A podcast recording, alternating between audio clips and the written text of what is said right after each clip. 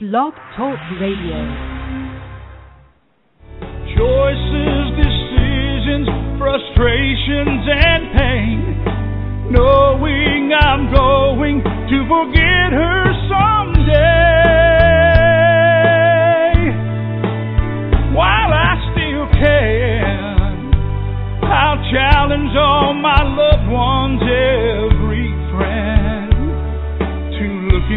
Their hearts and understand that I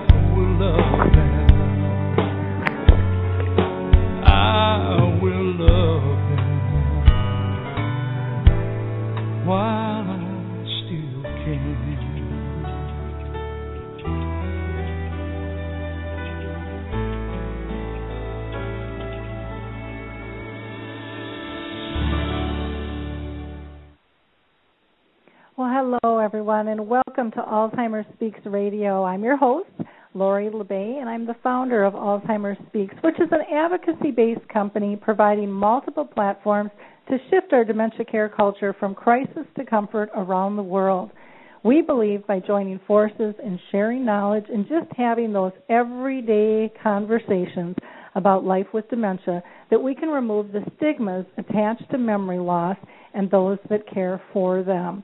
We want to give people in the trenches their lives back and let them live with purpose. And together, we can help have that conversation and get that true understanding of what the needs of this disease are.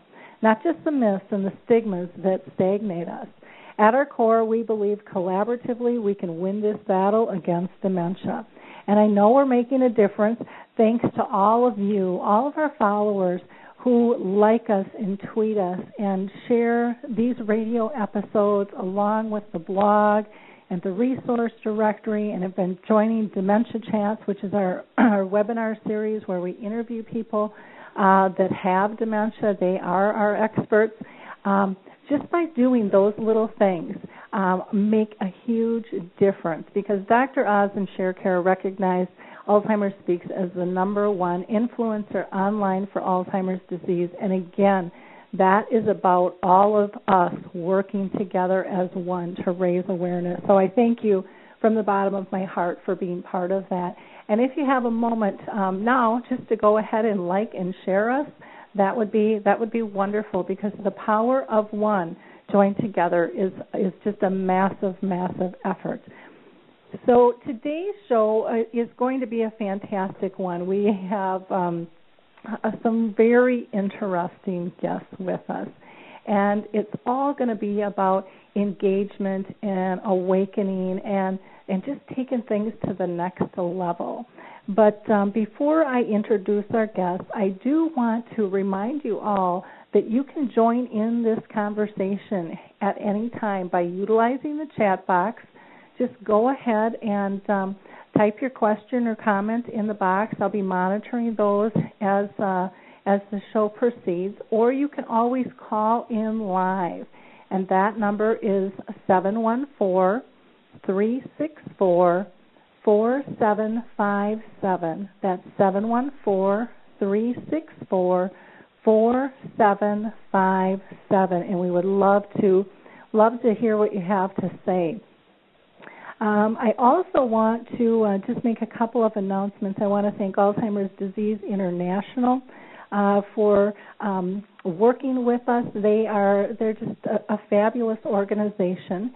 And if you are looking for an Alzheimer's organization anywhere in the world, um, ADI is the place to go because they are the association for uh, for all associations. And you can get to them by just going to www.alz.co.uk.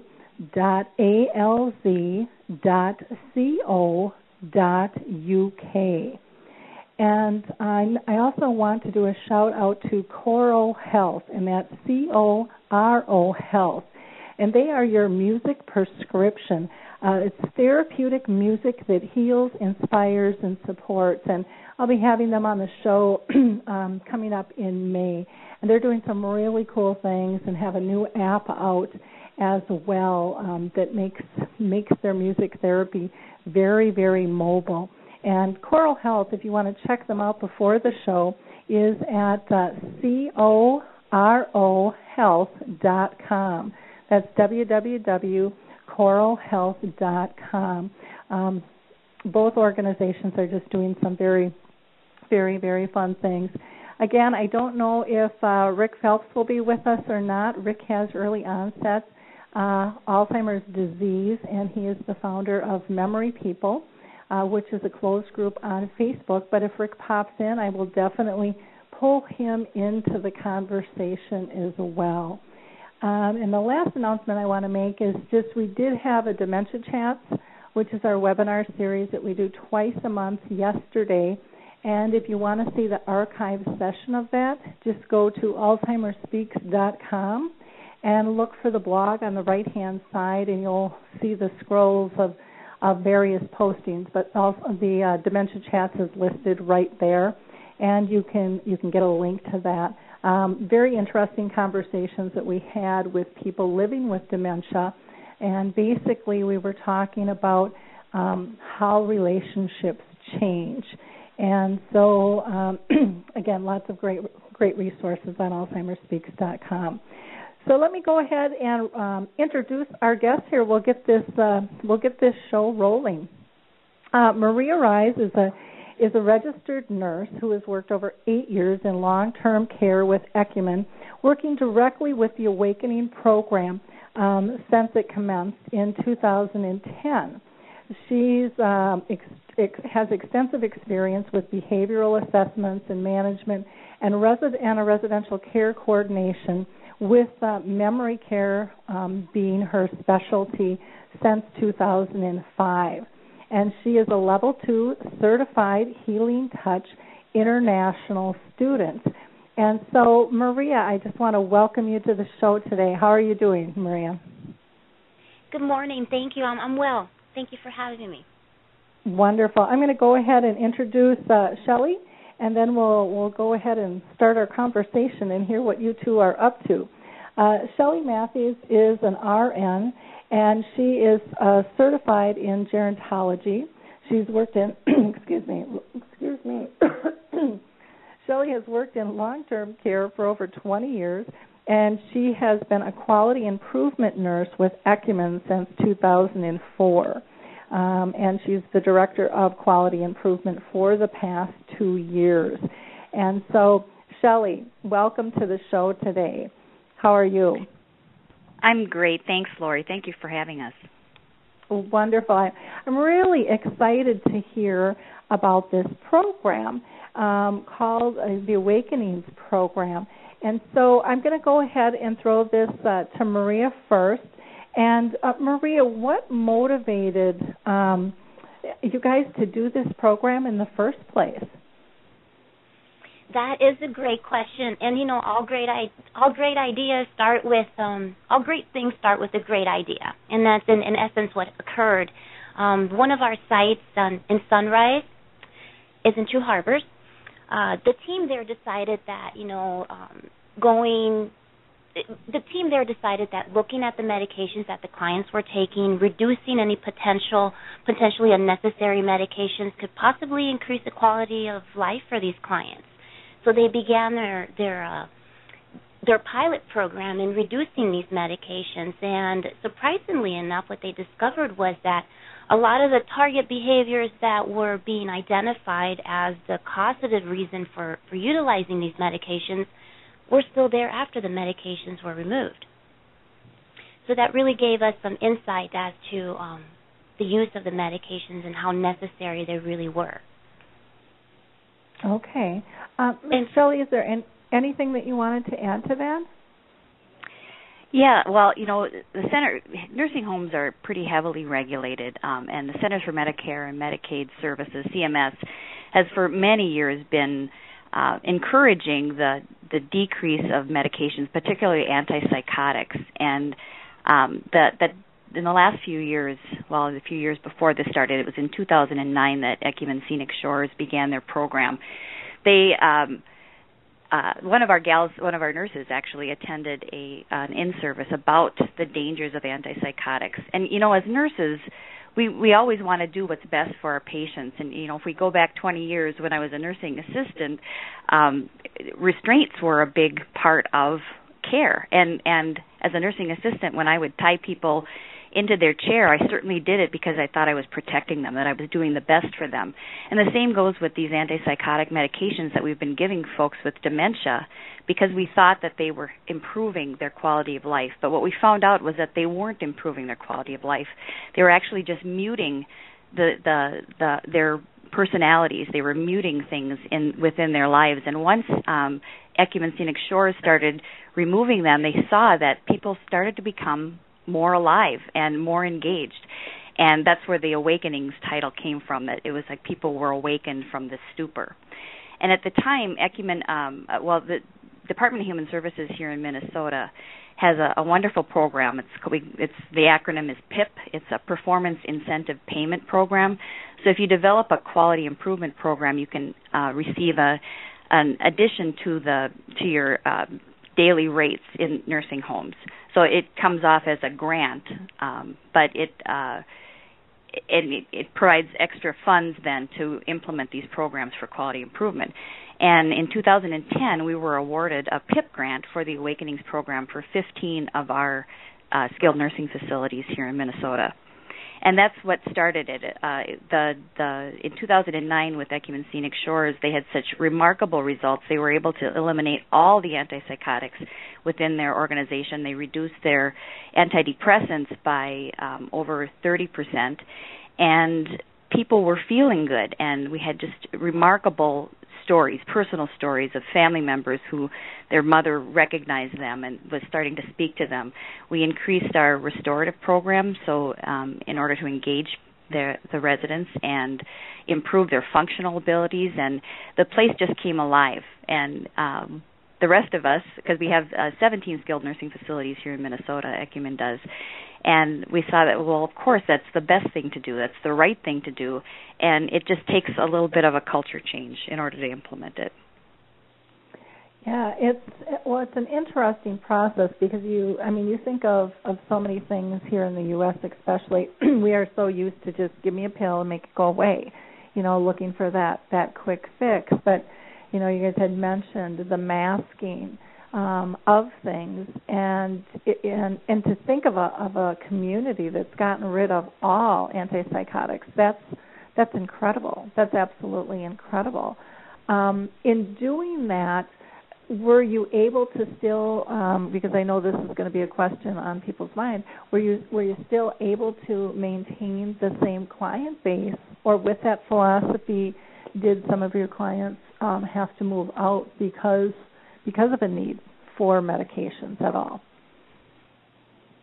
No, that that actually we were able to maintain the client base. Um, we certainly didn't do it all by ourselves. We've had um, a wonderful collaboration with uh, the medical community. Uh, Dr. Tracy Tomac, who's a geriatric psychiatrist, she was practicing in Duluth at the time um, when when the program began, and she's still a, a huge part of our of our. She's part of our steering committee, and you know is a wonderful resource for us but um, we needed to have that support. Uh, there are alternatives, uh, and you know, really, the, this certainly isn't a cure for dementia, but it does improve the quality of life of our clients. So it, we teach ourselves how to, we change our behavior and that's been the the biggest part of it. The caregiver has to change their behavior. The the person with dementia isn't going to change, but we find out personal things about those people that allow them to, you know, typically a behavior is behaviors are an external reaction to an internal problem.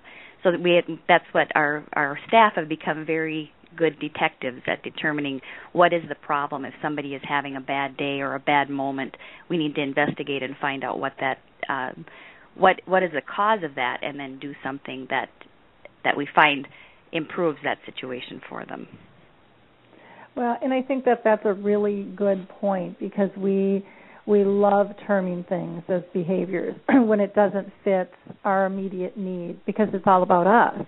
And if we're really going to be person centered, it can't be all about us. It really needs to be about the person that we're caring for. And so, um, as simple as that mindset you think would be to make um, in this industry, it, it's a big, huge shift. um, for people to come to, don't you think? And I'll oh, throw absolutely. that to Maria. Yep. Mm-hmm. Oh, absolutely. I, I believe that that has probably been the most difficult aspect of the program is the culture change that goes along with it. Um, we are creatures of habit by nature, and it's it's uh, it's about identifying different ways of doing things.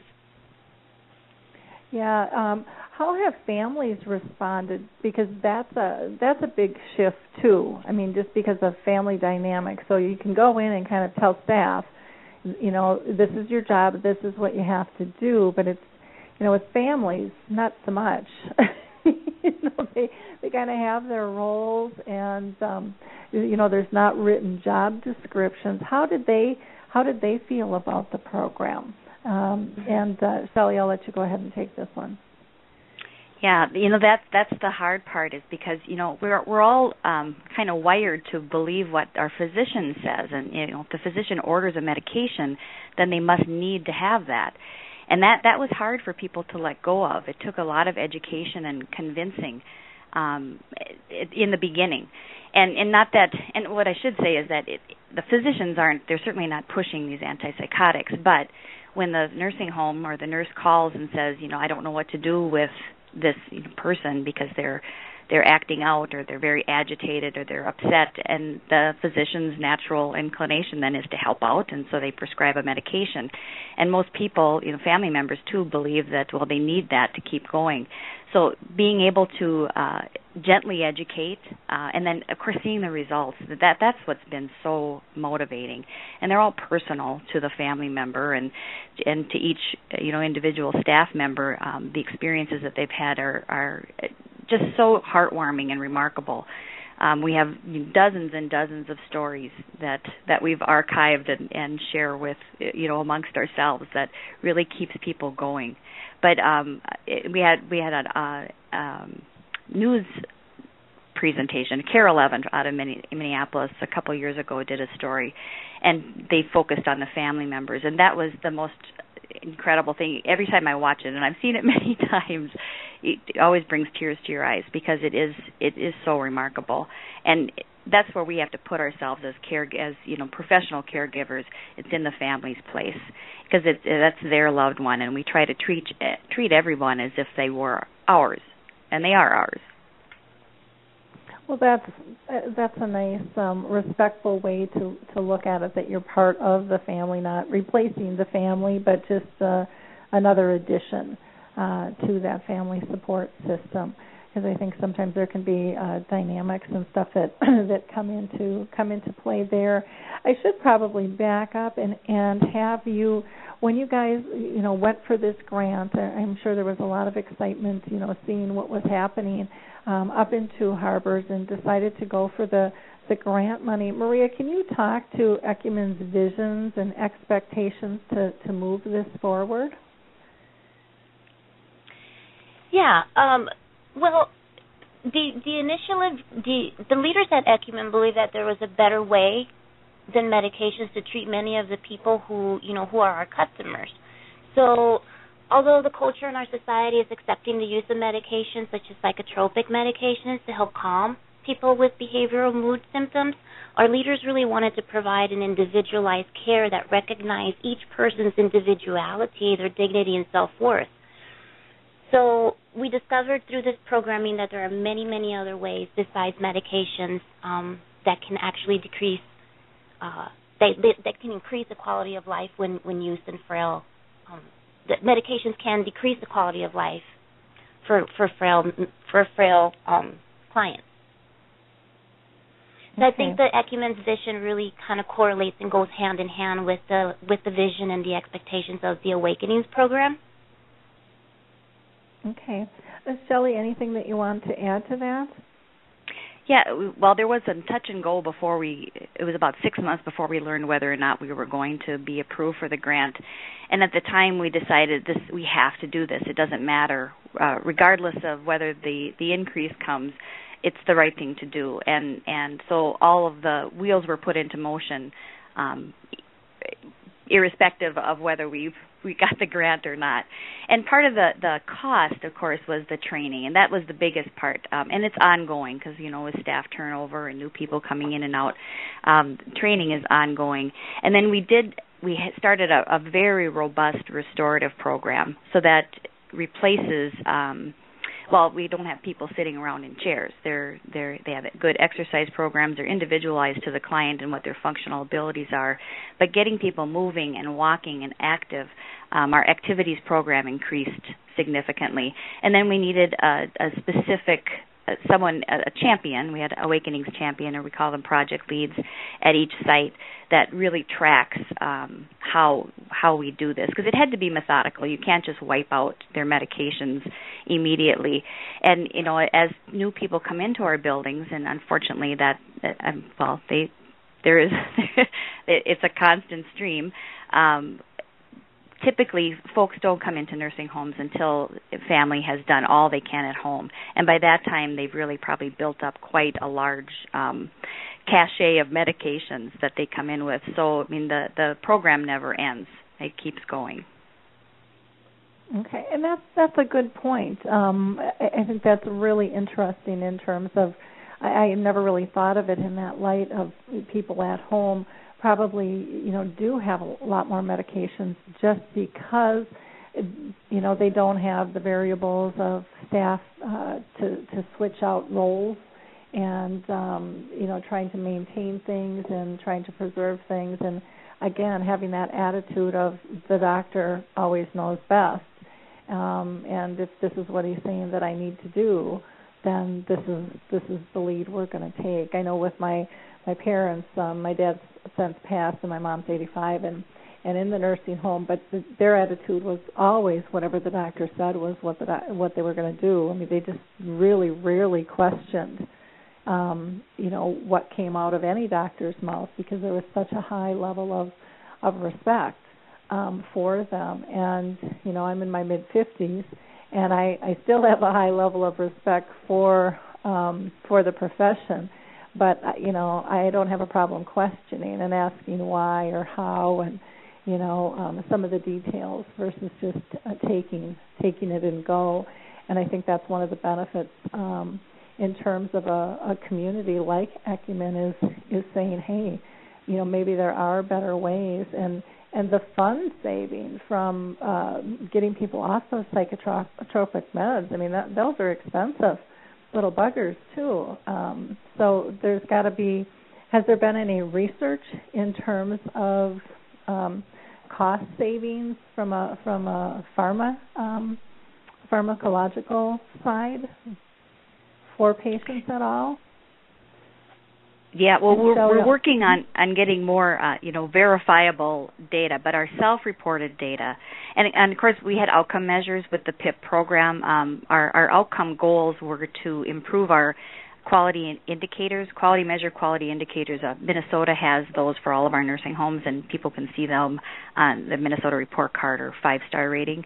But um, our goal was to improve our quality indicator for um, antipsychotic psychotics without a psychosis diagnosis by um, 20% over the three years. And actually, after year one, we had improved it by 97%.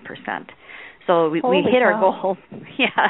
Now the goal is to keep that keep that momentum and, and maintain it because it you know, the the quality indicators are updated every three months, every quarter um, they're updated.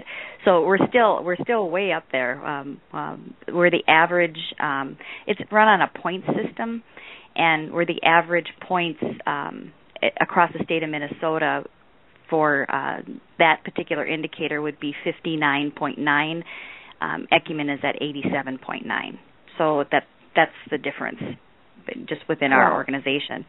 But when we look at the the medication eliminations and reductions we've had, and this is just averaging it out um, over a, at the uh, end of June of last year, we'd had over 800 medication reductions or eliminations. And atypical antipsychotics, which are the ones that are most commonly prescribed for elderly clients with dementia, are, your Zyprexas and Risperdal and Seroquel. They run, and well, they have just become generic in the last um, half a year. So, uh, the the prices come down on them somewhat, but at the time they ran from 275 to over 450 dollars a month.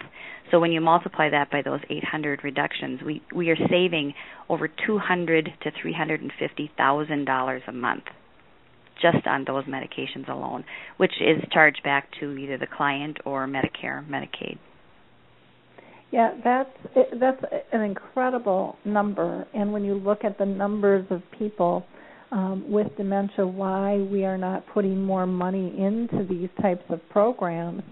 Um, I know that uh, we don't have the, the lobbyists that the, the, the pharma does necessarily, um, but it's it's huge. It's absolutely massive, and you know part of my belief too is if we can get people off the drugs and really know what the true symptoms are of this disease, um, then it's going to be easier for the researchers to to zone in on a cure, because right now it's just it's so wide and and and um, and spread, and we've got so many things like you said masking, you know, the true the true issues out there. Um, Maria, I'm going to um, have you talk to us a little bit about how the organization implemented the, the program. If you can kind of give us a step by step process of, you know, how you how you decided to to switch this out and and do your training and and um, kind of what it looked like as you were going. Mm-hmm. Well, our first step was was really identifying leadership within each site, uh, people who believed in the in the changes that were coming, that there was a different way of delivering the care, and we worked um, with these particular what we call project leads in each facility, trained them extensively along with the administrators and the directors of nursing, um, because we were expecting a facility-wide culture change. So it wasn't just a nursing department movement; it was a, an entire department movement. So it, it did take everyone from every department to be on board.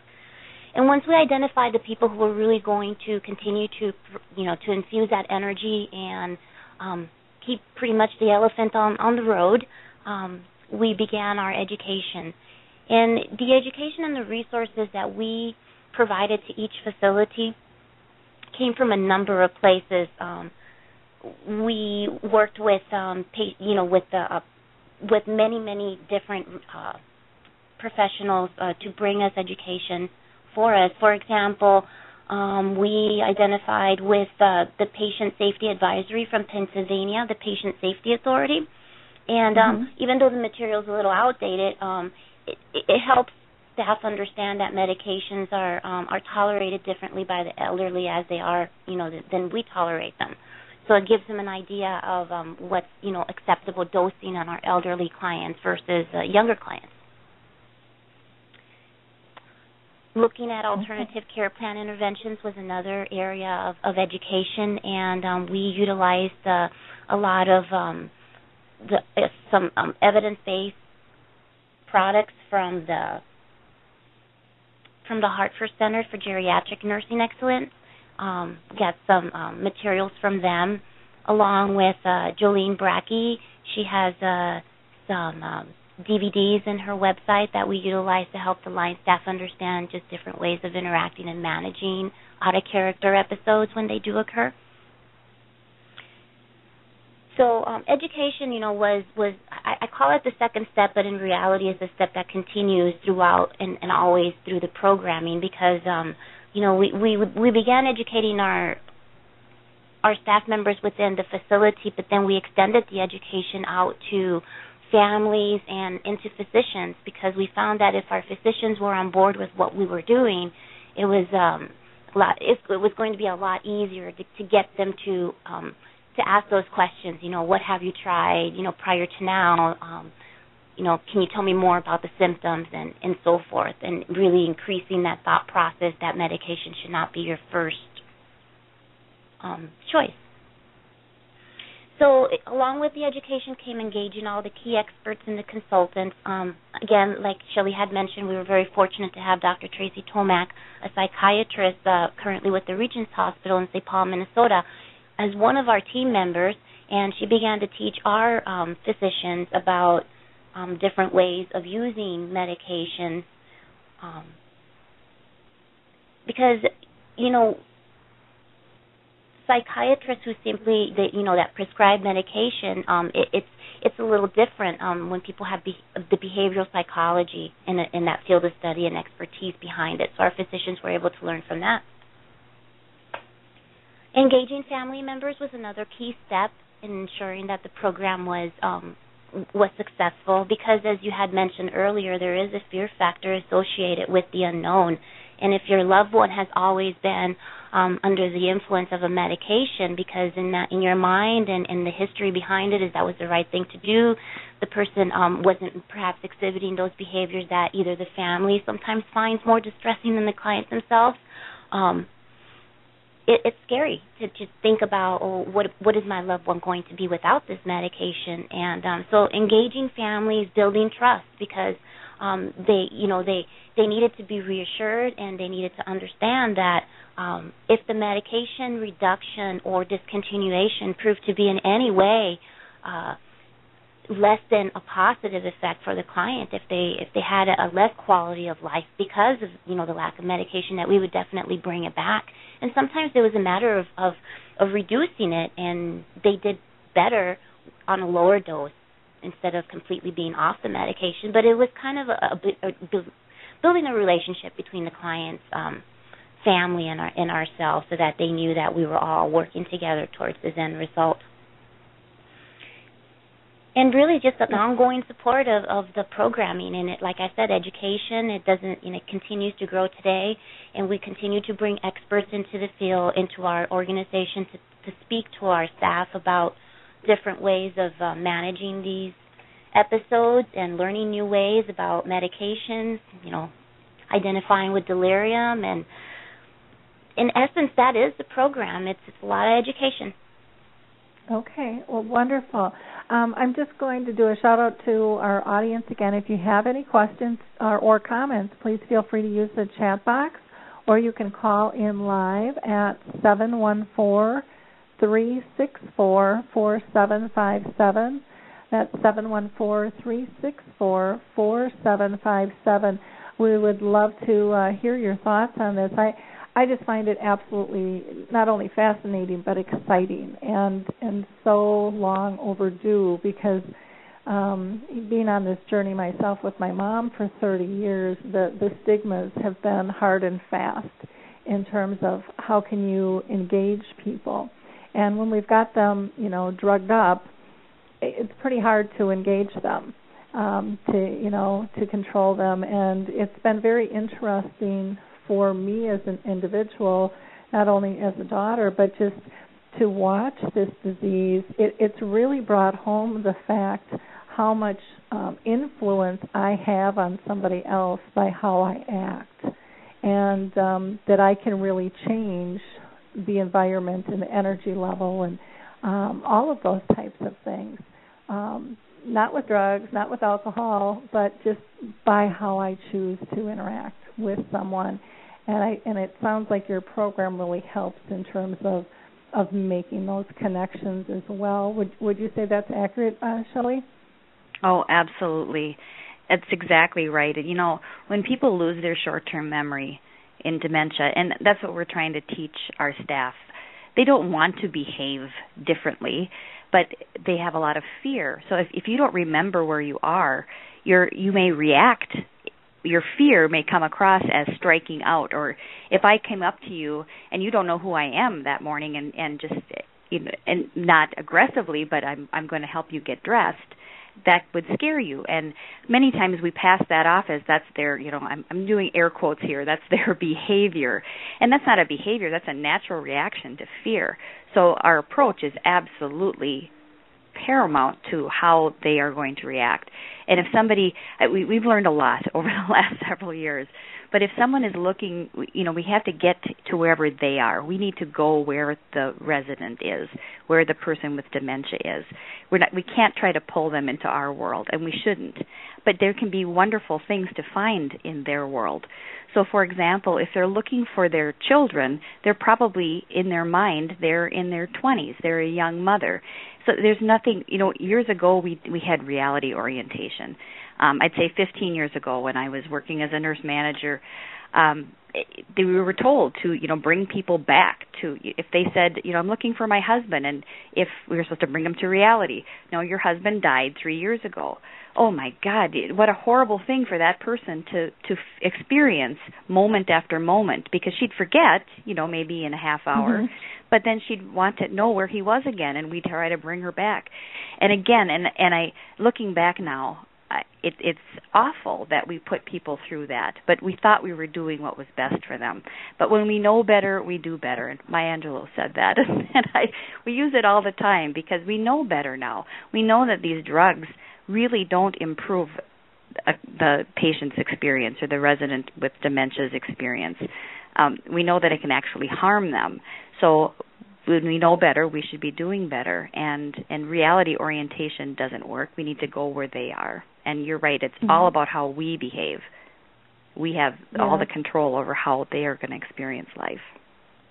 Well, one of one of my um, training, you know, um, equations that I use when I go out and speak is is getting people to really understand that a person with dementia reacts exactly the same way the rest of us do. They use the exact same formula. Um, it's just being processed different, and that formula is their current attitude plus their past experiences equal their perceptions. Wherever they are in time and place is their perception, and that perception then triggers the reaction. And when we don't like the reaction, then we label it a behavior and say, you know what, you're not fitting into my world real good right now, so you have to change. And and like like you lady said, they can't change. You know, they don't have that skill set to be able to do that anymore. So, you know, we really have to just put on those detective hats because there is a reason for the reaction.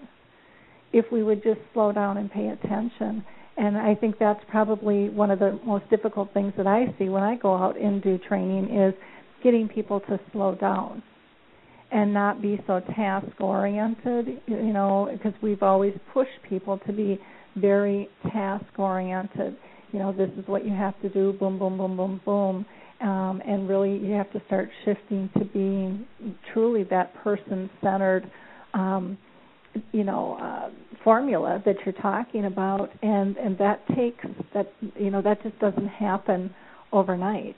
Um it's something that has to be practiced and it has you know it's almost a skill that has to be unlearned and relearned again in a different fashion. You're still getting the task done but you're learning to be more spontaneous in terms of maybe how it's delivered um and not as judgmental and more in the moment you know with that person and um, yeah, it's it's a big, big culture change and uh, a very, very interesting process.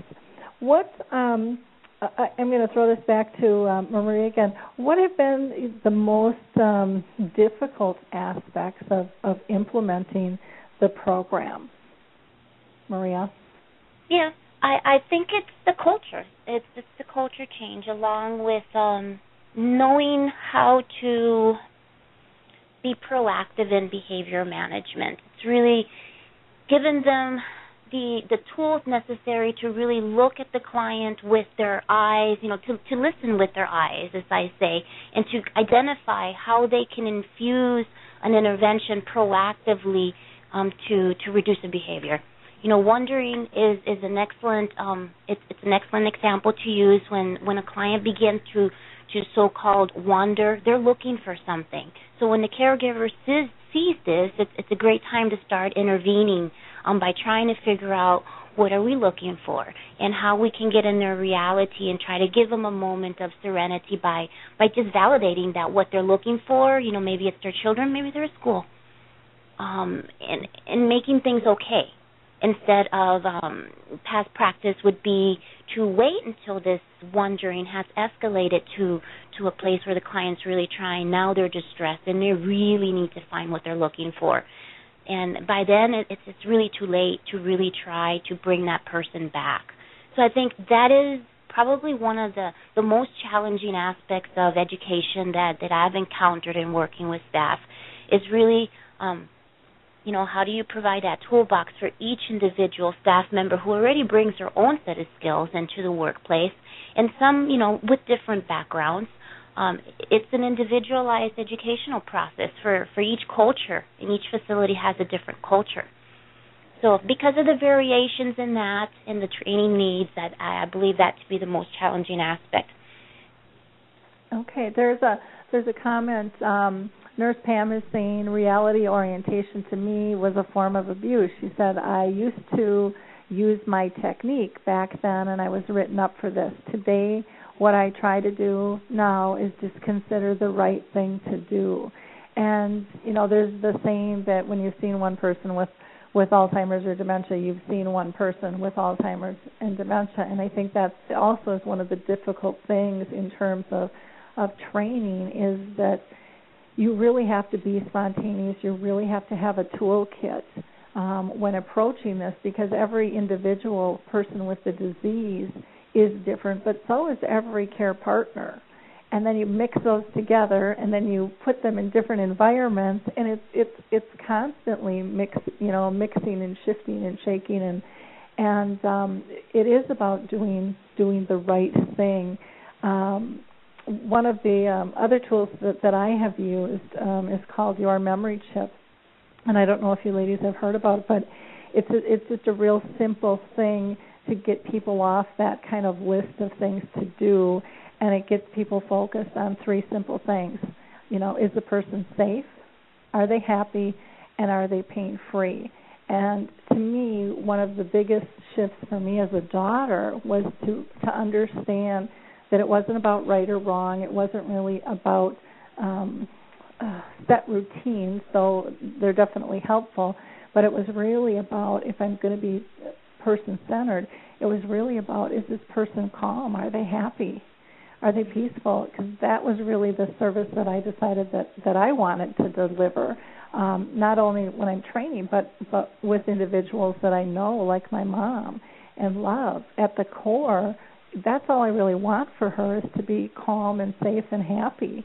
Um, you know, she's been in her end stages for four years, so she can't really tell me what she wants. But I, I try to put myself in her shoes, and that's what I would want. You know, to be treated with dignity and to be peaceful. Um, because so many times, you know, we would mention the wandering and the the pacing or the repetitiveness. It's all that anxiousness um, that's inside them, and so getting to the the core of what's what's causing that. Um, uh, Shelley, did you have anything else that you wanted to to add in terms of you know difficult aspects of of um, you know getting this program off the ground and continuing? Yeah, well, leadership buy-in certainly was uh, and continues to be a big part of it because if the leadership in the facility isn't supportive of, you know, so let's say someone needs to is supposed to have a bath today you know our our task oriented staff want to get their jobs done but it might not be the right time. Leadership has to make sure that they make it okay for everyone to to give that individualized care that you spoke of. And i just wanted to comment on nurse pam. I, I that i think that's wonderful that she had the foresight um way back when because it really was it was a different time, and, and we get better and better as time goes by. I believe. Um, certainly, this. I mean, I, I think our pro. We're not the only ones with these kinds of attitudes, certainly, but um, the more and more it catches on, I, I see things as you said, Lori. Things are, are going to have to change. Um, we're going to have to start putting our money where the where the benefits are, because right now there, there's no known cure, there's no known treatment, and there's no known prevention for Alzheimer's dementia. There's nothing right now. Uh, mm-hmm. But so we have to live with what we have, uh, but and make the best of the situation. Um, but somebody, we do need to be advocates and make sure that that that the research continues, and not just these, you know, the stop gaps, which I think some of these answers with medications um, that aren't effective, that they do mute people, and maybe make it easier for those that are that are around them, but it doesn't make it better for the client themselves. And I agree with you. I'm not I'm not anti-pharma um, by by any stretch, but I I truly believe that we have to, as a society, as a world, we have to learn how to live with this disease. We've done that with heart disease and diabetes and AIDS and cancer and everything else, and we have to remove the fear. We have to we have to start having these conversations. I mean, that's one of the reasons I started Alzheimer's Speaks was just to try to get people comfortable having the conversation about what's it really like? What are the true needs? Because otherwise we're just a bunch of professionals running around guessing. And we yeah. need to we need to hear and see and talk to people um, and get ideas. And we need to get creative. We've got to break down those silos and um, and use them differently you know repurpose things. And um, that's one of the things personally I love about my job is being able to connect people all around the world with all these different unique approaches. And um, is is wonderful as the awakenings program is or the memory cafe it doesn't mean that the next guy has to do it exactly the same you know but make a change um, and develop something that's going to work for your setting and you know i think by sharing the information and sharing the ideas is is so empowering. I, I hear that from people all the time that it's like you know I didn't I didn't look at it like that. I didn't think of it like that. Or well, if they can do that, you know, I, I bet we could do that. You know, we could try that. Um, and again, removing that whole fear of of change itself. Um, you know, Ecumen had to have a very strong stance um, to to um, take on a challenge like this because there is the risk of failure anytime you make a change and um and then to go in with you know after grant money and you have to prove it and and, and substantiate it um you have to really look at those things closely but i think when we're guided by the heart and the soul of like what nurse pam said of doing the right thing it becomes much easier and the fear of well maybe i don't have it perfect and realizing that perfect doesn't matter. It's about progression because um, what I was hearing from from both of you is that you know the system um, that you've got developed. I mean, you're constantly in there training and tweaking and and doing things because you know there's staff turnover, the residents change, um, and I'm sure you've learned new things as you've progressed through this disease. Um, any comments on that, Maria? I absolutely agree. Um, there there is a constant need for education and bringing new new ways of thinking, and that's the, the the wonderful thing about this program is that what it is today wasn't what it was initially. Um, so it has grown into what it is today. And I really like to say that the Awakenings program is is more than a program. It really is a way of caring. It's it's a way of of, of going through the process of the nursing process in a different way and really utilizing our nursing um, uh, scope of practice and, and coming up with those non pharmacological interventions that we, we can. We just have to tap in there and, and look for it. Um, Shelley, anything that you want to add?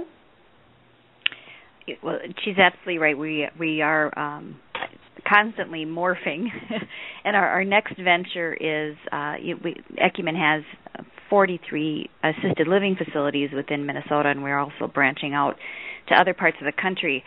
And assisted living, as you know, our plan had always been to start with our skilled nursing facilities and then move the the philosophies of awakenings into our memory care units of our housing. And um, so that is happening. Um, Maria's hard at work creating that and and getting information out to our housing sites. But just as a preliminary we started gathering data. And of course um, folks in housing come from their homes typically. Um, they don't need any kind of nursing care but usually they've also gotten to a point um, at home where it's become too difficult to be alone. Uh, the the use of antipsychotic and other psychotropic medications and in folks in housing was just dwarfed what we were using in skilled nursing facilities and that was a big shocker to me. But that's that's what I said that uh, now I'm starting to realize I mean people do what they can at home and they do their best to manage. But um same thing it, we have it's everywhere. So I would imagine that there are people in their homes that are are loaded up as well. And again I'm not there certainly is a place for medications when they help. But what we found is that that many times they're not giving us the relief that the person with dementia needs. Very true. And again, a, a lot of times, uh, I mean, you see this not just with dementia, but in all different cases where you go to one doctor and they give you a pill, you go to another doctor, you get another pill, and people talk about that all the time where, you know, no one really knows all of the pills you're on except the pharmacist and most people aren't asking the pharmacist, you know, hey, yeah. do these guys get along in my system or, or not? Right. And um so very very important stuff um, to be to be looking at. And you know, the pills uh, so many times are easier uh, to take than you know maybe going out for a walk and doing some exercise or changing our our eating habits and you know and i can say i'm i'm guilty as charged myself i i'm not a pill a pill taker but i probably don't take as many actions to improve my my um, my life my lifestyle or my body as I should. Um, do I need to walk that uh, talk a little bit better uh, for myself uh, in an, in and of itself there. Um, in terms of um, the Awakenings program, um, can either of you speak to maybe um, comments from staff and how they have felt about this program? And Maria, I'll throw this to you first. Mm-hmm. Um, yes, I think. Um, well, just like any any other person, myself included, um, the program has been. It, it's work. It's hard work. It's not easy. It does. Uh, it does call for more staff. Um, observation time, assessment time, um, initially getting to know the client, what works, what doesn't work.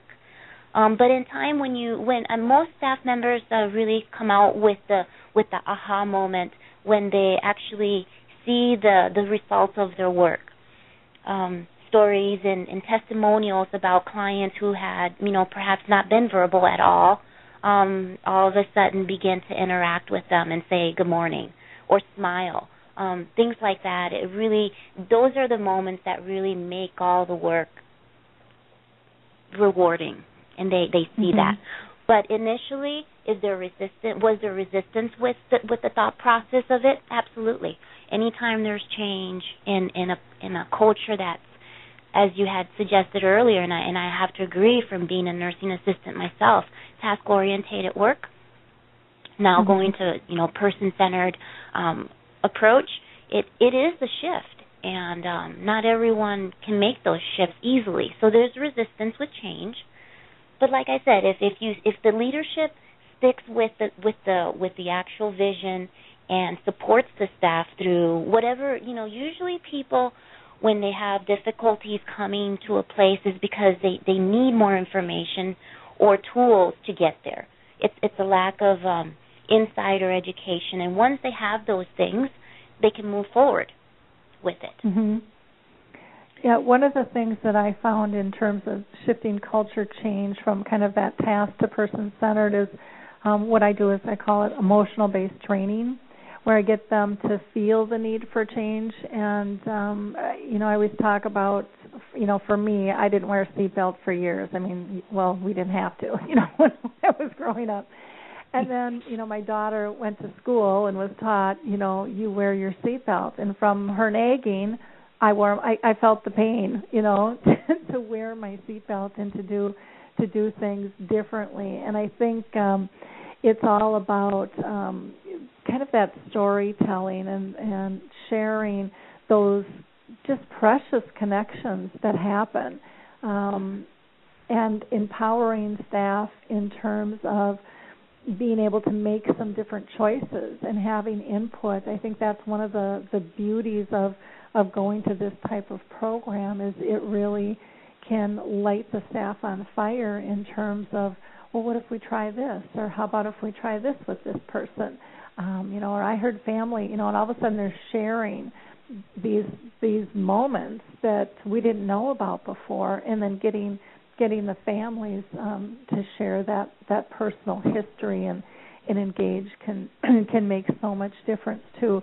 Shelley, do you guys do kind of a, a, a patient history um, with families to to help um, help employees engage?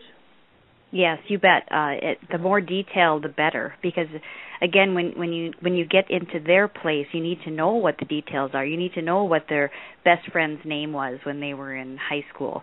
Those are you know tools that you can use to get people into a, a, place. And and what we say is, you know, it isn't all about the whole day. It's about creating those moments of of peace and serenity and happiness and and you know many moments like that are, are put together create a really great day. We found that laughter, and, and I don't know where I heard this research, but apparently laughter releases endorphins of happiness that last 20 minutes. So if you can get people to laugh every 20 minutes, you have a pretty good day.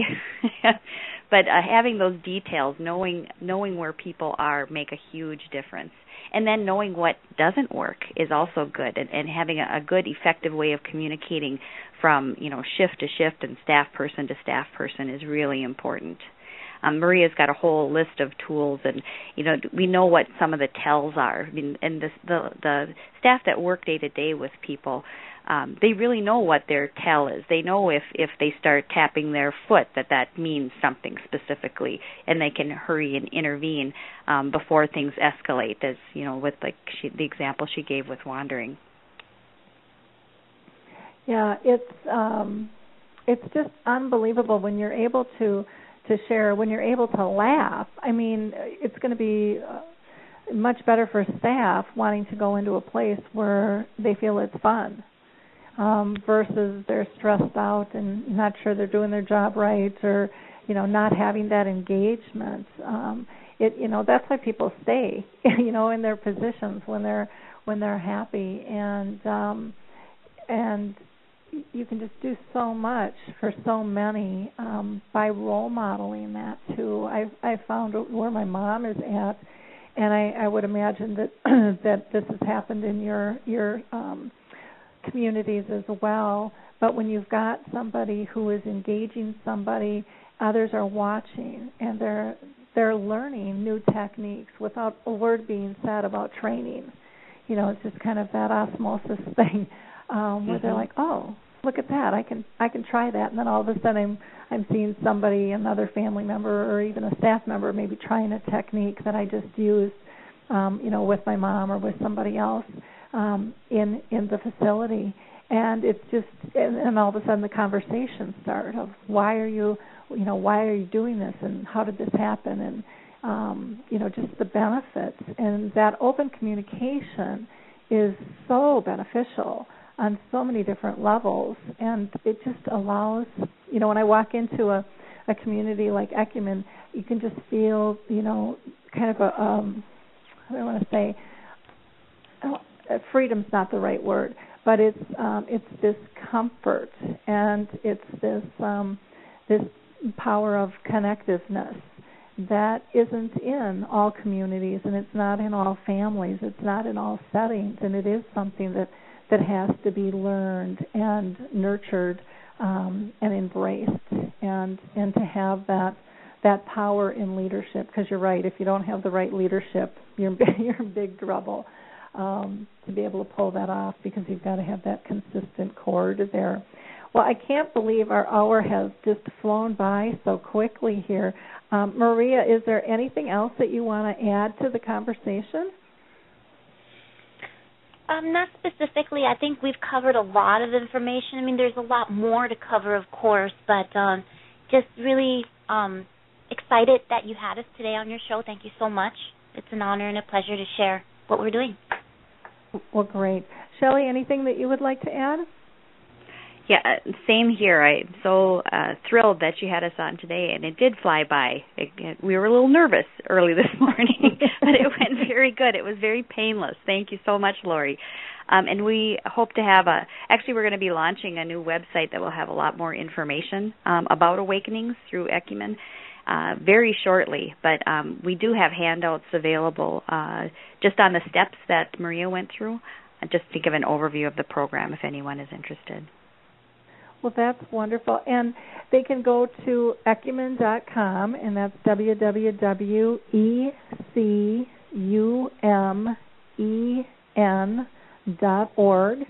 Um, or you can also email Maria, and her email address is on the uh, the uh, radio page there as well, but it's Maria Reyes, um, M A R I A R E Y E S at ecumen.org. And we are going to, um, I'll be putting um, the episode on Alzheimer's Speaks blog, and we'll be putting a link um, so that you can get directly to that um, PDF about awakenings. And then I would love it, ladies, if you can let me know when your new site is up on this. Uh, you know, if you want to submit an article to Alzheimer's Speaks blog, um, we'd love to push that out. I think this is an absolutely fabulous program, and it would be wonderful to see it expand um, all around the world and, and people really take this in and embrace this. So wonderful, wonderful work that you're doing, and I thank you um, each for taking the time that you have today to be on the show. Well, thank you. Thank you so much, Lori. Okay. Thank you. Have a wonderful day. I'm going to go ahead and um, introduce our next guest here. And I- I'm just thrilled to have John with us today. This is um, going to be a, just kind of a fun topic. I I had met the uh, what the, what they call the Llama Group um, about a year and a half ago, and they are this group that is just so ignited um, to make a shift and to make a change um, in our dementia care culture. Now, John um, Kopic is the Community Outreach Coordinator for Lakewood Health Systems and Psychiatric Services. And Lakewood's Ref- Reflections program provides uh, psychiatric services for adults that are the age 55 and over.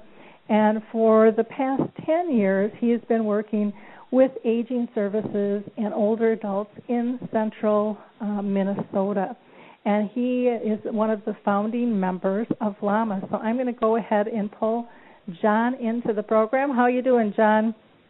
I'm very good, Lori. Can you hear me okay? I can hear you just fine. I can hear you just fine. I'm going to start out and ask you, what does LAMAA stand for? That's a good question, and everybody asks us that. It's actually the Lakes Area Memory Awareness Advocates. And we found that llama is a lot easier to say and a lot easier to remember than that. well, and it's so cute because when I get the emails, there's always a llama, you know, somewhere in the email. It seems like too. So it's uh, it just kind of makes me chuckle. Um, I have been so impressed with your with your group. Can you tell us how you got started um, in terms of this mission of shifting our dementia care culture in central Minnesota? Oh, ab- absolutely, absolutely. Uh, we only need to go back probably about three years or so. Um, I was doing community development work in, you know, north central Minnesota, and I got a call from the Alzheimer's Association, and they wanted to start a presence in the Brainerd Lakes area. And so, uh, after a couple discussions with them, uh, we called a meeting uh, in Brainerd, and we invited uh, senior service providers in the area and just began to talk about this what we saw as a lack of services, lack of information about Alzheimer's and memory loss. And out of that, uh, the group was amazing. I think we had about 12 people show up, and we began to decide who do we need in this group if we're going to go out and tell the Brainerd Lakes area about memory loss, Alzheimer's, dementia. And names just started coming forward, and all of a sudden we began to, to meet monthly and uh, kind of one thing led to another. We uh, developed a, a vision and a mission. We decided that uh, basically we're going to go out and kind of be the educational piece that we can for almost for the Alzheimer's Association in the Brainerd Lakes area.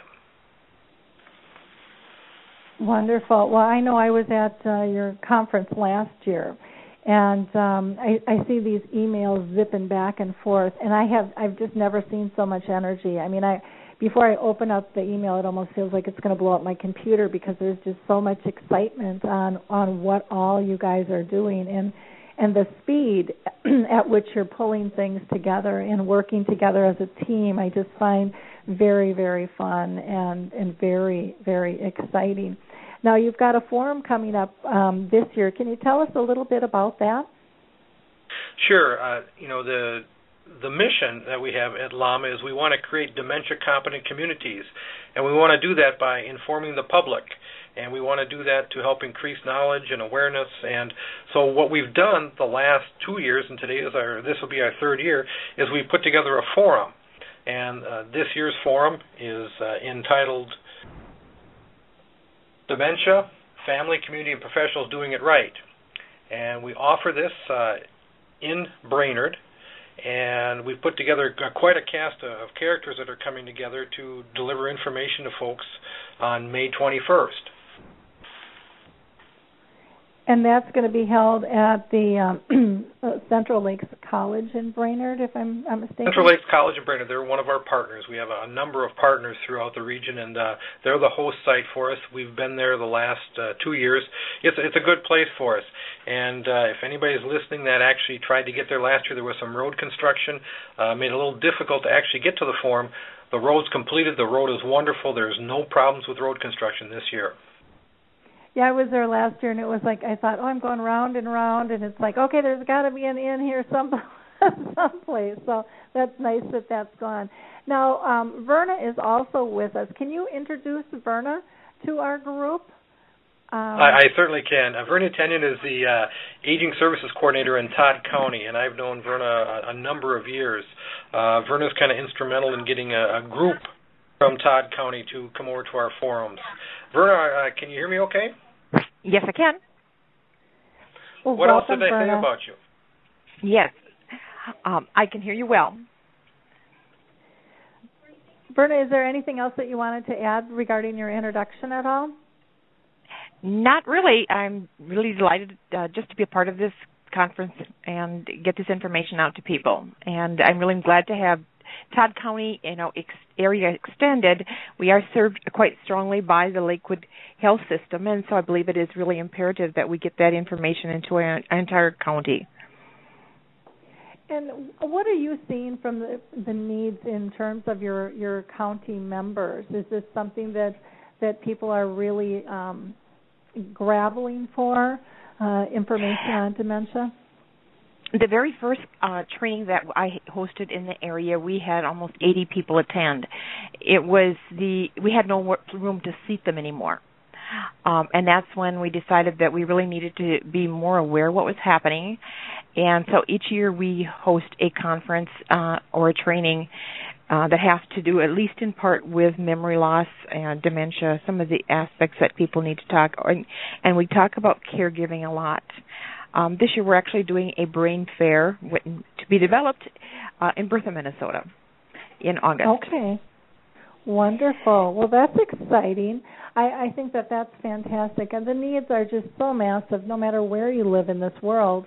And um, to think that you had 80 people show up and we're running out of space for your first one, that's uh, that just uh, you know says that the community needs and wants this information uh, so badly.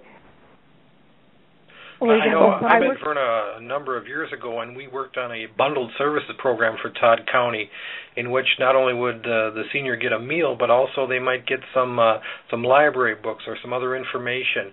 Somehow, we're trying to put all services together that we could get to that person, rather than just a, a one-time drop-off of a meal. Uh, Verna, that person, that program's been pretty successful. It has been very successful. In fact, as we're actually looking at trying to expand the ability to serve uh, surrounding counties, we have the ability, the skill, and the past track record. We could probably serve about five kitchens or five communi- uh, counties with our service if we get it off the ground. So that's what we're working on in in Todd County.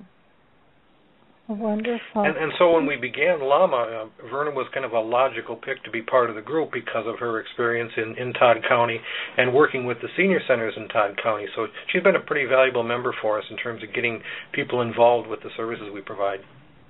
Oh, that's that's wonderful. And it really it it takes a team to to be able to pull things together. It it truly does. Um, none of us can do this alone and and I think that's one of the things that I find so exciting about your group is the way you all work together um, is just absolutely incredible. I mean, there's just this real sense of the greater good and making a difference, and um, it's very um, it's very fun to be part of. And I'm I'm thrilled to be um, coming up and, and speaking to your group again this week.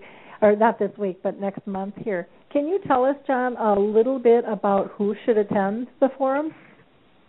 Well, sure, and uh, we talked about that at length. You know, when we want to put the forum together, and you know, the idea was that well, this should probably be for you know, I'll say uh, spouses of those uh, affected with dementia. Uh, but we wanted to go more than that too. Uh, you know, a big part of it is for professionals working in, in aging services or mental health. And then again, one of the the uh, audiences we're really trying to reach would be the the sons and daughters of those folks that have dementia or recently diagnosed with Alzheimer's. I think it's really important to, for those folks to get information about that because one of the things we keep finding is that, you know, Alzheimer's is, is not only a kind of a scary word, but it's really misunderstood. Uh, Verna, anything that you want to add to that? I think that's very important, and I think what I'm seeing as I work uh, longer uh, in this area is that there is a huge amount of caregiver burnout.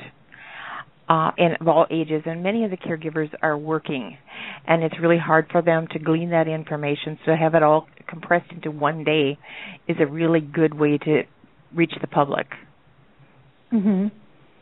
Yeah, it's uh, a nice flow. I think you've got a, a, a nice variety too.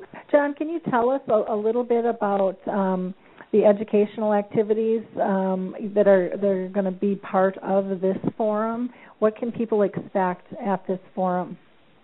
Certainly. Um, the forum is really pretty exciting this year. Uh, we have a little different format. We're going basically a full day, and you know it starts out. We have a keynote speaker, Jacqueline Heron, and she's an author. She authored the book Singing Solo in Search of a Voice for Mom. But we have a, a person that has, has written extensively about uh, her journey, her personal journey with Alzheimer's, and we're kind of looking forward to that. Uh, one of the other breakout sessions we have uh, Gwen Zazelski from the Alzheimer's Association, and she's going to kind of give us that, you know, the, the 10 warning signs, the Alzheimer's Basics 101. And again, we find that's really valuable because people that come to this, they're at all kinds of different stages uh, in their journey with their uh, you know loved one with Alzheimer's. Um, they may just be uh, on the front end. Uh, just having gotten a diagnosis, or they may have been living with someone for years with a diagnosis and still not knowing what to do. So, Gwen's talk about the the warning signs and and the 101 that's that's good for everybody to have. Uh, we also have. Uh, uh, Deb Richmond, who's from the Alzheimer's Association. She's going to talk about you know learning the language, communication, and memory loss.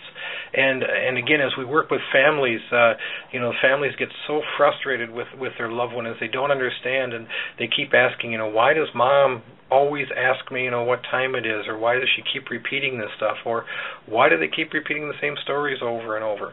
And so this piece is really important because it lets people know that you know the communication that they're getting, you know, that's that's part of the disease. It's it's not mom, you know, trying to get their goat or mom being mad or anything. It's just the way mom is. So I think that's really important for folks to be able to grab that. Um, later on in the day, uh, we've got a panel of experts that are going to show up. Uh, you know, we have a, a caregiver that's going to be there. Uh, her husband's been diagnosed with Alzheimer's, I think, in 2009, and she's going to talk about, you know, parts of that journey, how that's been for her and her daughter. Um, we have a, representative from Congressman Rick Nolan's office will be there. Um, Al Doty, he's a former Minnesota representative. He's now working with Congressman Rick Nolan. And uh, Al's mom had Alzheimer's and then passed away from that. So he has some personal experiences he can share there also. Uh, we're going to have Dr. Mark Holub, a psychiatrist here at Lakewood Health System. He's been working with uh, older adults, and of course, here at Lakewood, our our Reflections program, we deal with people 55 or older, and he has much experience with that group. Uh, we have Dr. Julie Eggers Huber, who is our clinical psychologist here. She does a lot of testing in terms of the folks that we get here at Lakewood Health System. Kathy Dobson, uh, director of social services, will be here. Kind of talk about uh, how she sees that, and when we have folks in the in the care center, talk about uh, you know dealing with the families. Uh, and as you know, sometimes that's not as easy as it should be. And then also uh, John Ward, the Minnesota House of Representatives, has uh, agreed to be there. So we've got a little bit of diversity in the panel, um, a lot of different backgrounds. Uh, the day is going to finish up. Um, we have a, a closing keynote uh, living well with hope. Uh, that's kind of nice to kind of end the day. The idea with hope. And uh, Janet Byland's going to be there, uh, occupational uh, therapy, talk about uh, interventions, and then we'll also have uh, uh, Gwen come back from the Alzheimer's Association to talk about some resources because that's a big part of what LAMAA wants to do. Uh, not only do we want to get information out there, but we want to have resources available locally. And I know one of the big things we try to talk about is we would like someone to be able to call a number and talk to a person and get some answers. Um, I, it, it's really frustrating when you call and you you get one of those recorded lines or someone has to give you a couple more numbers and you know by that time you're you're you're tired. And what we really want to do is be able to put information in people's hands where they get some results fairly quickly. Wonderful. It's it'll be a fun fun day i think packed with great information and i i like the the new structure um, that you've you've put on this. Um, i think the panel will be very very interesting. And uh, you know I've heard Deb Richmond speak before, and she she just does a great job bringing things home of you know how we have to change in terms of of taking care of people. And um, the the little things that can make a huge huge difference uh, in terms of our interactions and reducing the stress and those behaviors that we like to call them um, by just switching um, how we how we're providing care if it's at home or if it's in a community. So I'm excited to be to be part of that. I'll be talking um, about becoming dementia friendly and the importance of that, um, and how you know how we're so all intertwined. You know, we really can't separate the the public versus the person with the disease um, versus uh, you know the professionals. We have to work as a team because we all have such such impact um, you know, on on this whole this whole piece that we're that we're working with. How do um, how do people contact um, you if they want to become part of LAMAA? Well, you know, at, at the current time, one of the best things to do would be to, to show up at the uh, at the forum and get to meet some of the LAMAA folks uh, individually. That's a good way to do that. Uh, you know, another one, we, we actually have a, a mailing address where people can send us information. You know, to Post Office Box 644 in Brainerd, they can certainly do that. Um, we have a, a blog, but it's currently kind of being revamped, and so I don't want to send people there if and kind of get a dead end. Uh, you know, one of the things is trying to get information out. It's a little difficult sometimes because LAMAA as an organization, you know, we don't have an office we don't have a secretary and a phone line there. And so, uh, again, uh, coming to our meetings, uh, that would be a good thing. We meet the second Wednesday of every month. We meet over at Central Lakes College in Brainerd. Uh, we go in the business and industry door, uh, and we we meet. Uh, usually, it's for an hour or more, uh, depending upon how much business we have going on there. But that's uh, currently one of the best ways they can kind of get a hold of us. Um, for the the forum, of course, uh, you go to Central Lakes College to the the website, and you can register right right there if you need to. Uh, that's probably the best way right now to you know become part of the activities that we have going on.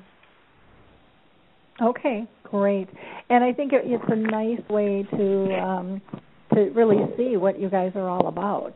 Is uh, to to come you know to come to the conference. You'll really get a good feel. So, in order to be part of uh, your um, your group, you don't have to necessarily be a commercial entity. Then they could be a, an, an individual um, person. You know, uh, Lori, it's it's incredible. Um, the, the folks that are currently, you know, part of LAMAA, part of the group. I mean, we've got people from Aitkin and Baxter, Brainerd, Crosby, Nisswa, Pierz, Staples, even down in St. Cloud, we've got people that, that show up in Brainerd for our meetings. Uh, we have people that work in the field as myself. Uh, we have uh, uh, several individuals who are affected by it because their spouse has a diagnosis of Alzheimer's disease. And uh, again, uh, somebody from off the street could walk in and just be part of the group because they have an interest in the area. So there's no real criteria for it. Um, there's no initiation fee. We don't charge anything.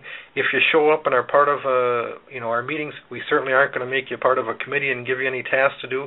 You're free to pick and choose what you want to do. Wonderful, wonderful. Verna, is there anything else that you'd like to add? Well, in Todd County, we are actually organizing uh, a bus that will pick up at each of the senior centers in Todd County and take people to this forum. and that information will be coming out in our monthly newsletter, The Echoes, and in our news release uh, that we'll be sending out right away. And so that would be one way in, con- to contact in Todd County. It'd be the easiest way too.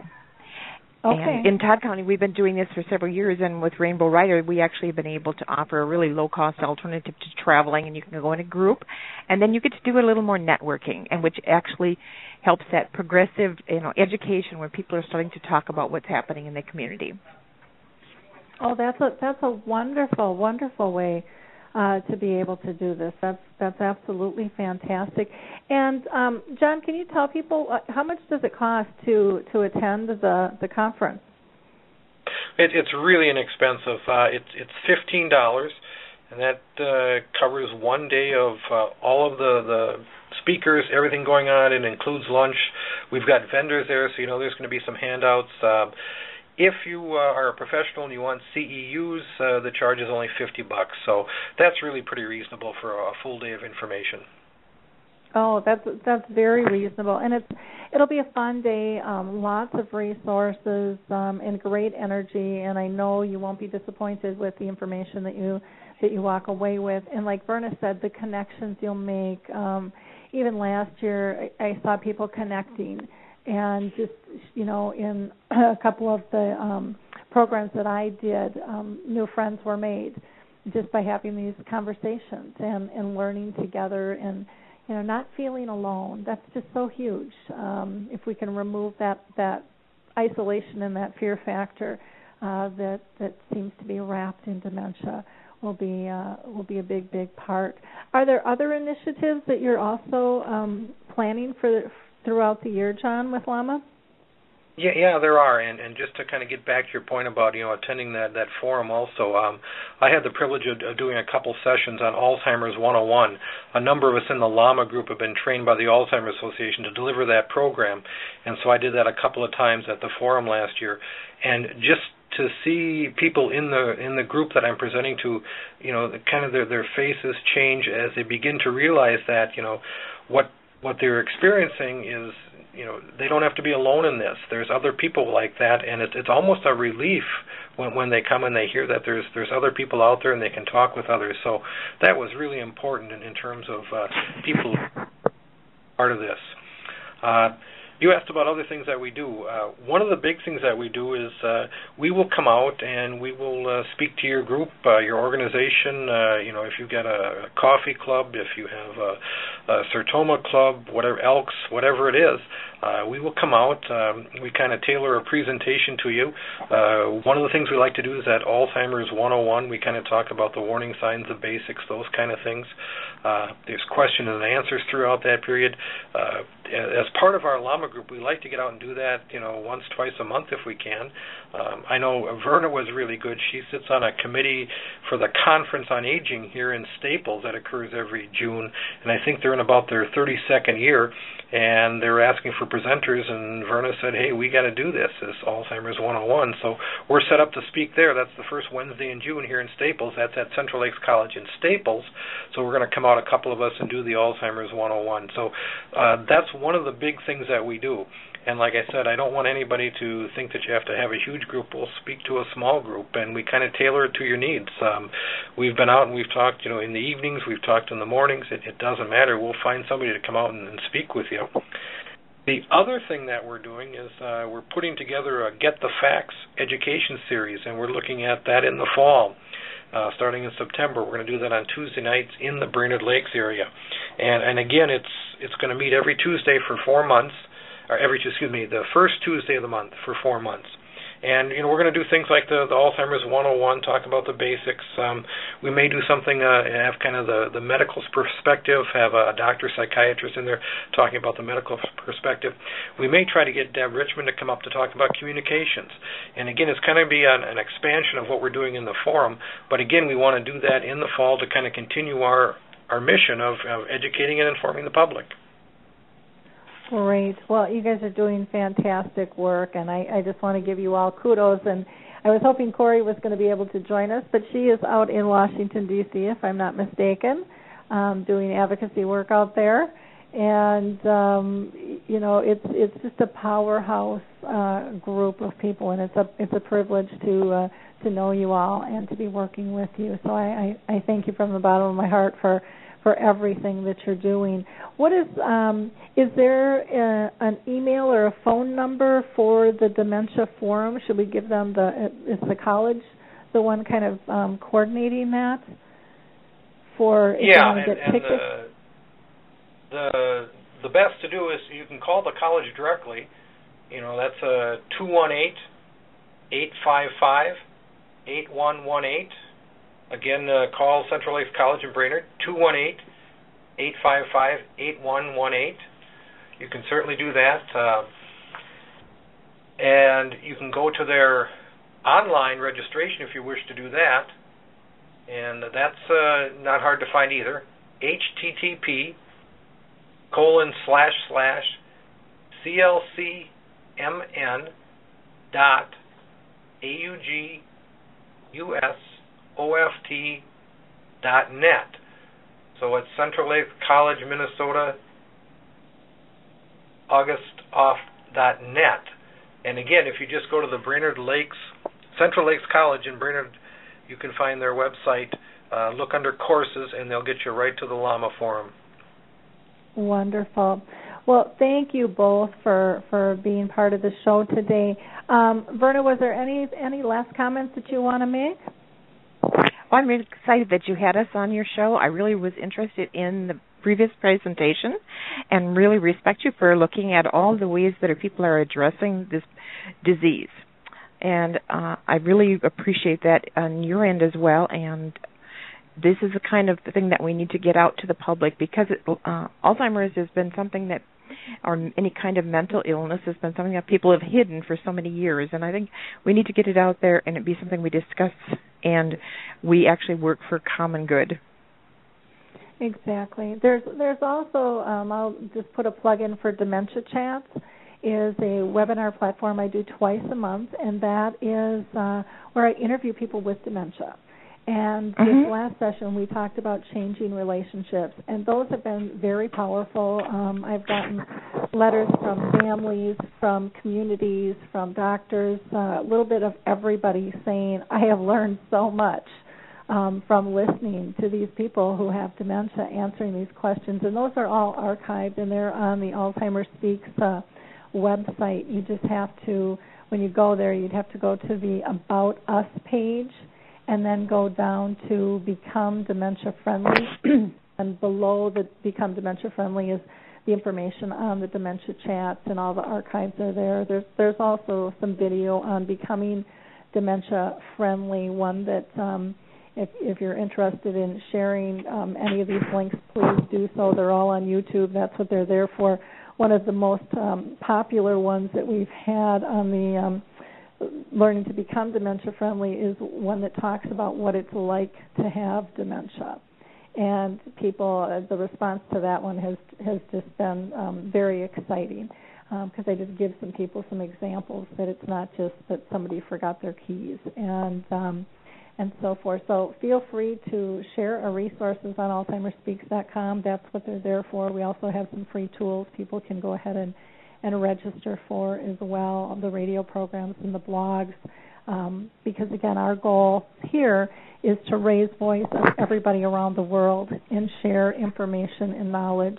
Um, I just think it's the only way to go is to be collaborative and to not be so proprietary that we're locking down the services that are needed. Um, by by sharing knowledge, we can all do a much better job and really tweak things um, and learn so much faster. Um, is my is my personal philosophy. So thank you for joining us today, uh, Verna. John, anything else that you want to add? Hey, uh, you know, Lori, just I just really want to invite people to that Dementia Family Community Professionals Doing It Right Forum, May 21st, Central Lakes College in Brainerd. Uh, it goes about eight to four. Registration opens at 7:30. Uh, you can certainly call Central Lakes College in Brainerd for any more details or to register there. And again, it's it's 15 bucks. I think it's the best buy in town that day. A full day of information, lunch. Um, I guarantee when you leave, you'll probably feel a little bit better than when you got there. let me ask you this: If there's somebody from out of town, um, maybe they're in the Twin Cities, uh, but they want to take a drive for a day, uh, would they be welcome? Absolutely. Um, and of course, on the 21st of May, it's going to be sunny and at least 75 there in central Minnesota. Well, my gosh, let's hope so because they're still talking snow. it's getting old, isn't it? yeah, we're tired of it too. Wonderful. Well, thank you both again for your time today. I really appreciate all that you are doing and uh, that you took the time today to to share with our audience all the all the cool activities uh, that you're up to uh, to shift our dementia care culture. Really appreciate it. So, have a blessed day, and we'll see you in May. Okay. Thank you very much. See you then. Bye bye. Um, in wrapping up the show today, I just want to um, again thank Alzheimer's Disease International and and to tell people if you're looking for an Alzheimer's Association anywhere in the world, um, you know, go to ADI Alzheimer's Disease International, and you will be able to find um, an association uh, nearest you. Um, also, CoRo Health again I um, I'm going to be really excited to have them on the show. I believe it's May uh, 28th they'll be on, and they are your music prescription. That'll be a, a, an interesting show because it's going to be about the therapeutic aspects of music and how it heals, inspires, and supports um, all of us, not just people with dementia, but the effect it has on everybody. But again, we'll be talking specifically how it can be utilized um, for those with with dementia. And if you all wouldn't mind saying a prayer for me, I put in that million dollar idea for St. Paul, Minnesota to become the first dementia friendly city. They're going to be picking uh, like 30 finalists out of I think it was like 950 ideas that they they got. Uh, that'll be coming. I think it's May 8th or 9th. Um, they're going to be picking those, and I would love for the dementia friendly community idea to uh, to be one of those finalists and um, push its way out into the world. Uh, I also wanted to mention there's a fantastic video that I posted on my blog that is done by uh, Cathy Greenblat, and she wrote a book called Love, Loss, and Laughter. And it's five minutes of the importance of touch and it is just so uplifting. Um, uh, it's something you're not going to want to miss. So you can again just go to www.alzheimersspeaks.com, and in the right-hand corner there'll be the blog scroll, and you'll you can see get to the blog from there and be able to find that that video. You can also get to the dementia chats uh, recording if you'd like to from from that aspect as well. Our next uh, Dementia Chats will be on uh, May 14th. I may have to change the time just because I'm going to be traveling that day. And again, Dementia Chats is where we interview people on a webinar platform where the experts are those with dementia. Our upcoming uh, program, we are going to have on the 3rd Tom and Karen Brenner, um, who have written a fantastic book on um, the connection with with uh, dementia patients again. And then Ellen Gerst will be talking about grieving. On May 6th, I'm going to have a, a son who made a video about his dad with dementia, and then author Lisa Hirsch, who wrote the book My Mother, My Hero. And on the 13th, we'll have Linda McLean, um, who is all about appreciation and gratitude and how do we live with a chronic disease like this and feel grateful? Um, and the second half of the program will be Dr. Daniel Nightingale, who was originally from the UK and now lives in the US and is here to make some big changes in terms of collaboration as well. So, again, I thank you all so much for listening. And if you wouldn't mind, again, pushing that like button or tweeting us out, helping us spread the word um, all of those little things have a great impact. Have a wonderful week, and we'll talk soon. Bye now. Hi, this is Suzanne Newman, host of the Answers for Elders podcast and radio show. We are the North Star that guides you through the complicated journey of senior care with trusted experts in money, law, living solutions, and more. So join us on this station, your favorite podcast channel, or just go to answersforelders.com. Meet the wayshowers who will help your journey a lot easier.